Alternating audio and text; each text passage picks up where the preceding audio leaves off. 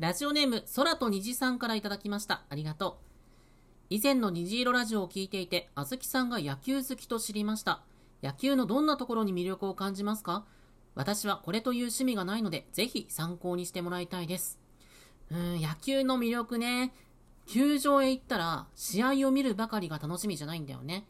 スタジアムグルメは球場ごとに工夫があって美味しいし、チアパフォーマンスや応援合戦もすごい迫力だし、いろんな楽しみがあるの。これからの季節、屋外の球場なら花火が上がることだってあるし、野球観戦って感じで肩肘張るんじゃなくて、スポーツイベントと思って見に行くときっと楽しめると思うよ。シップ虹色ラジオ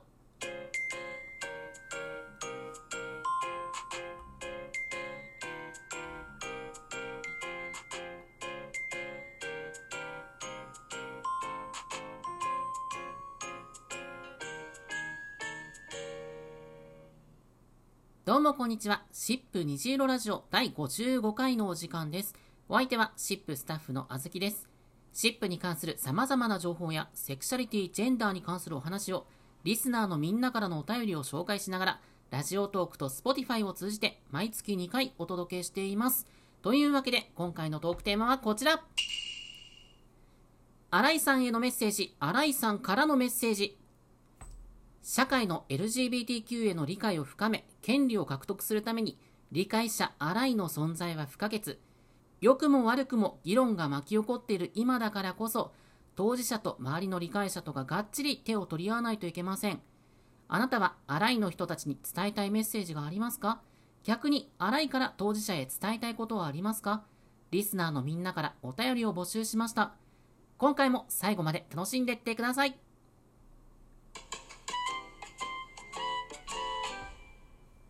さて、それでは早速お便りを読んでいきましょう。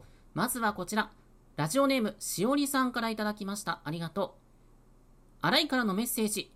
私は友達にカミングアウトされるまで、身近に LGBT の人がいると思っていませんでした。気がつかないうちに傷つけるようなことを言ってしまったのかなと思ったりしました。それまでは気にしていなかったけど、カミングアウトされた後は周りの友達とかが LGBT とか笑いながら話しているのとか気になるようになって自分にも何かできないかなと思っててもなかなか行動に移せなかったりもします。でも友達がちょっとでも暮らしやすいようにこれから社会がどんどん変わっていってほしいなと思っています。自分に何ができるかまだよくわからないけどきっといい方に変わっていくと思いたいです。身近に LGBTQ の当事者がいるなんてなかなか思わないよね。言い出さなかったら気づかないし、そもそも言い出しづらい社会だし。だからこそ、どこにでもいる可能性があるっていう意識、異性愛であること、シスジェンダーであることを当たり前だと思わない意識が大事よね。カミングアウトを受けて過去の言動を振り返れただけでも、しおりさんにとってものすごく意味のある経験だと思うよ。これからも味方でいてくれたら嬉しいな。続きましてはこちら、ラジオネームタックさんから頂きました。ありがとう。私は当事者です。身近に荒いの人たちがいることがわかると、味方がいるんだととても心強くなります。LGBTQ の言葉は広まりつつありますが、なかなか荒いですと声を上げにくい空気がありますよね。そんな中でも声を上げてくださる支援者の方には感謝です。でも、いつかは荒いなんて言葉もなくなり、みんなが支援したり理解しようとする社会に変われるといいなと思っています。うん、心の中で LGBTQ の味方でいたいと思っていても、それを公に言うのはきっとハードルの高いことだよね。あえて、荒いって言葉があるのは、裏を返せば LGBTQ を排除しようと考える人が少なからずいるからじゃない？時に日常生活の場で、例えば当事者を笑い物にするとか、明らかに差別的な扱いをしている場面に出くわすこともあるかもしれない。そういう空気が場に充満していたらおかしいと頭では思っていても声を上げるのに勇気がいるのは確かだよね。差別のない社会にしていくために少しずつでもいいから風穴を開けていけたらいいよね。そしてこちらはラジオネームにゃんさんからいただきました。ありがとう。あずきさん、こんにちは。ストレートアライのにゃんです。今回はテーマがアライなので、当事者の皆さんがアライに何を求めておられるのかとか、他の洗いの皆さんがどんなことをしているのかを教えてほしいので、まずは自分から。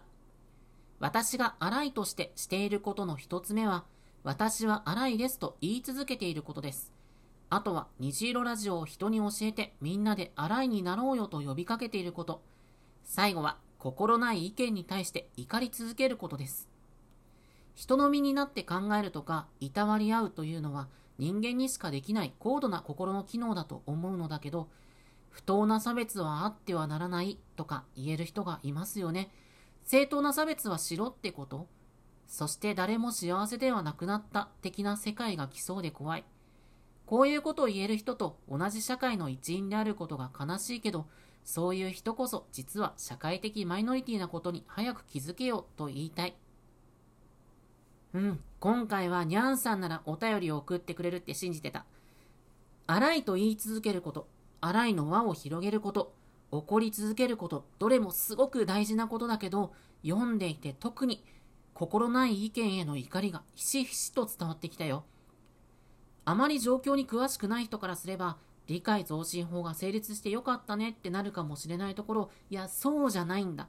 おかしなことがたくさんあるんだよってちゃんと怒ってくれる人がいるのは、当事者にとっても心強いことだよ。にゃんさんみたいな人がもっともっと増えてほしいって心から思ってる。最後はこちら、ラジオネームひと思いさんからいただきました。ありがとう。いつも楽しく聞いています。私はトランスジェンダー当事者です。正直なことを言うと、初めて荒いという言葉を知った時には、あまりいいイメージを持てませんでした。味方になってくれたとしても、私の苦しみを代わってくれるわけではない、理解できるはずがないと思ったからです。今考えれば、他人同士そんなの当たり前の話で、ただ単に私がひねくれてただけなんですけどね。今の世の中を見ていて、洗いの存在がどれほど大切か気づかされることが多いです。同性婚を支持する人は年々増えてきているし、若い人たちの中には学校で LGBTQ について教わったことで全く抵抗を感じず生きてきた人もたくさんいます。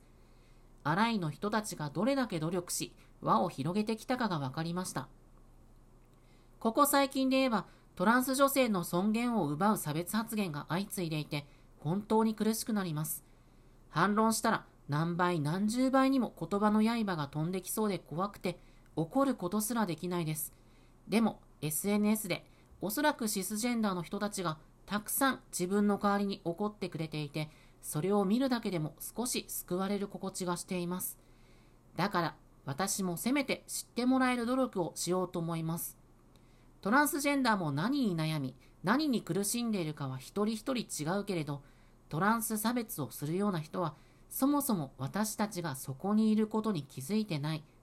トランスと気づかれないように頑張ってるんだから、努力が実ってるってことなんですけど。とにかく、私なりの気持ちをたくさんの人たちに届けられればいいなと思います。これからもお便りさせてもらいますね。うん、率直な思いを聞かせてくれてありがとう。そうだよね。確かに当事者しか体験しない苦しみだってある。けど、一歩引いて考えたら私たちは抱える悩みも苦しみも一人一人違う。それはマジョリティであろうがマイノリティであろうが多分みんな違うんだよね。違う中でも属性や経験が異なっていても連帯し合えることって必ずあると思うの。当事者だけが声を上げていても私たちがマイノリティである以上どうしても書き消されてしまう。トランスジェンダーに限ったら人口の1%にも満たない。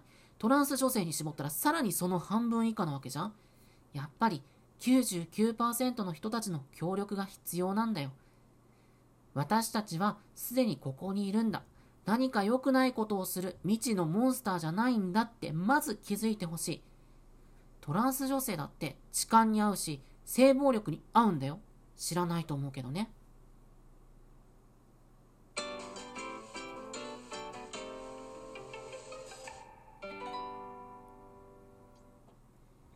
今回は新井さんへのメッセージ、新井さんからのメッセージというテーマでお送りしてきました。いかがでしたか？私は SHIP という支援団体で活動しているセクマイだから、どっちの立場でもあるんだよね。だからこそ伝えられることがあるんじゃないかと思ってこの企画を考えました。虹色ラジオは当事者のみんなの支えになりたいのと同時に、あらいの人を増やすことにも役立てていきたいって私はずっと思って3年目もこうしてお届けしています。このラジオを聞いて面白いと思ってくれたら、ぜひいろんな人に広めてね。これからも当事者と新井の架け橋になれたら嬉しいな。さて、次回は7月第5週、または8月第1週の公開を予定しています。テーマは、カミングアウトして嬉しかった反応を教えて家族編。家族にカミングアウトしたとき、かけられて嬉しかった言葉や具体的な対応はありましたか？カミングアウトしてない人はこんな反応だったら嬉しいなという思いを教えてください。7月19日水曜日まであなたからのお便りを待っています。ラジオトークで聞いてるみんなは再生画面の質問を送るのボタンから、Spotify で聞いてるみんなはトップページにある概要欄のリンクからアクセスしてね。その他にも、シップ虹色ラジオでは特に期限を設けず、リスナーのあなたからのお便りを募集しています。毎回冒頭で紹介するような私、あずきに聞いてみたい簡単な質問や番組の感想、セクシャリティに関わるお悩み相談、何でも構いません。番組内で読めるものはなるべく読んでいくので、読まれたくないお便りには読まないでって書いておいてね。というわけで、シップ虹色ラジオ第55回の配信はここまで。最後まで聞いてくれてありがとう。次回の放送お楽しみに。必ずまた会いましょう。それまで絶対生きようね。お相手はシップスタッフのあずきでした。バイバイ。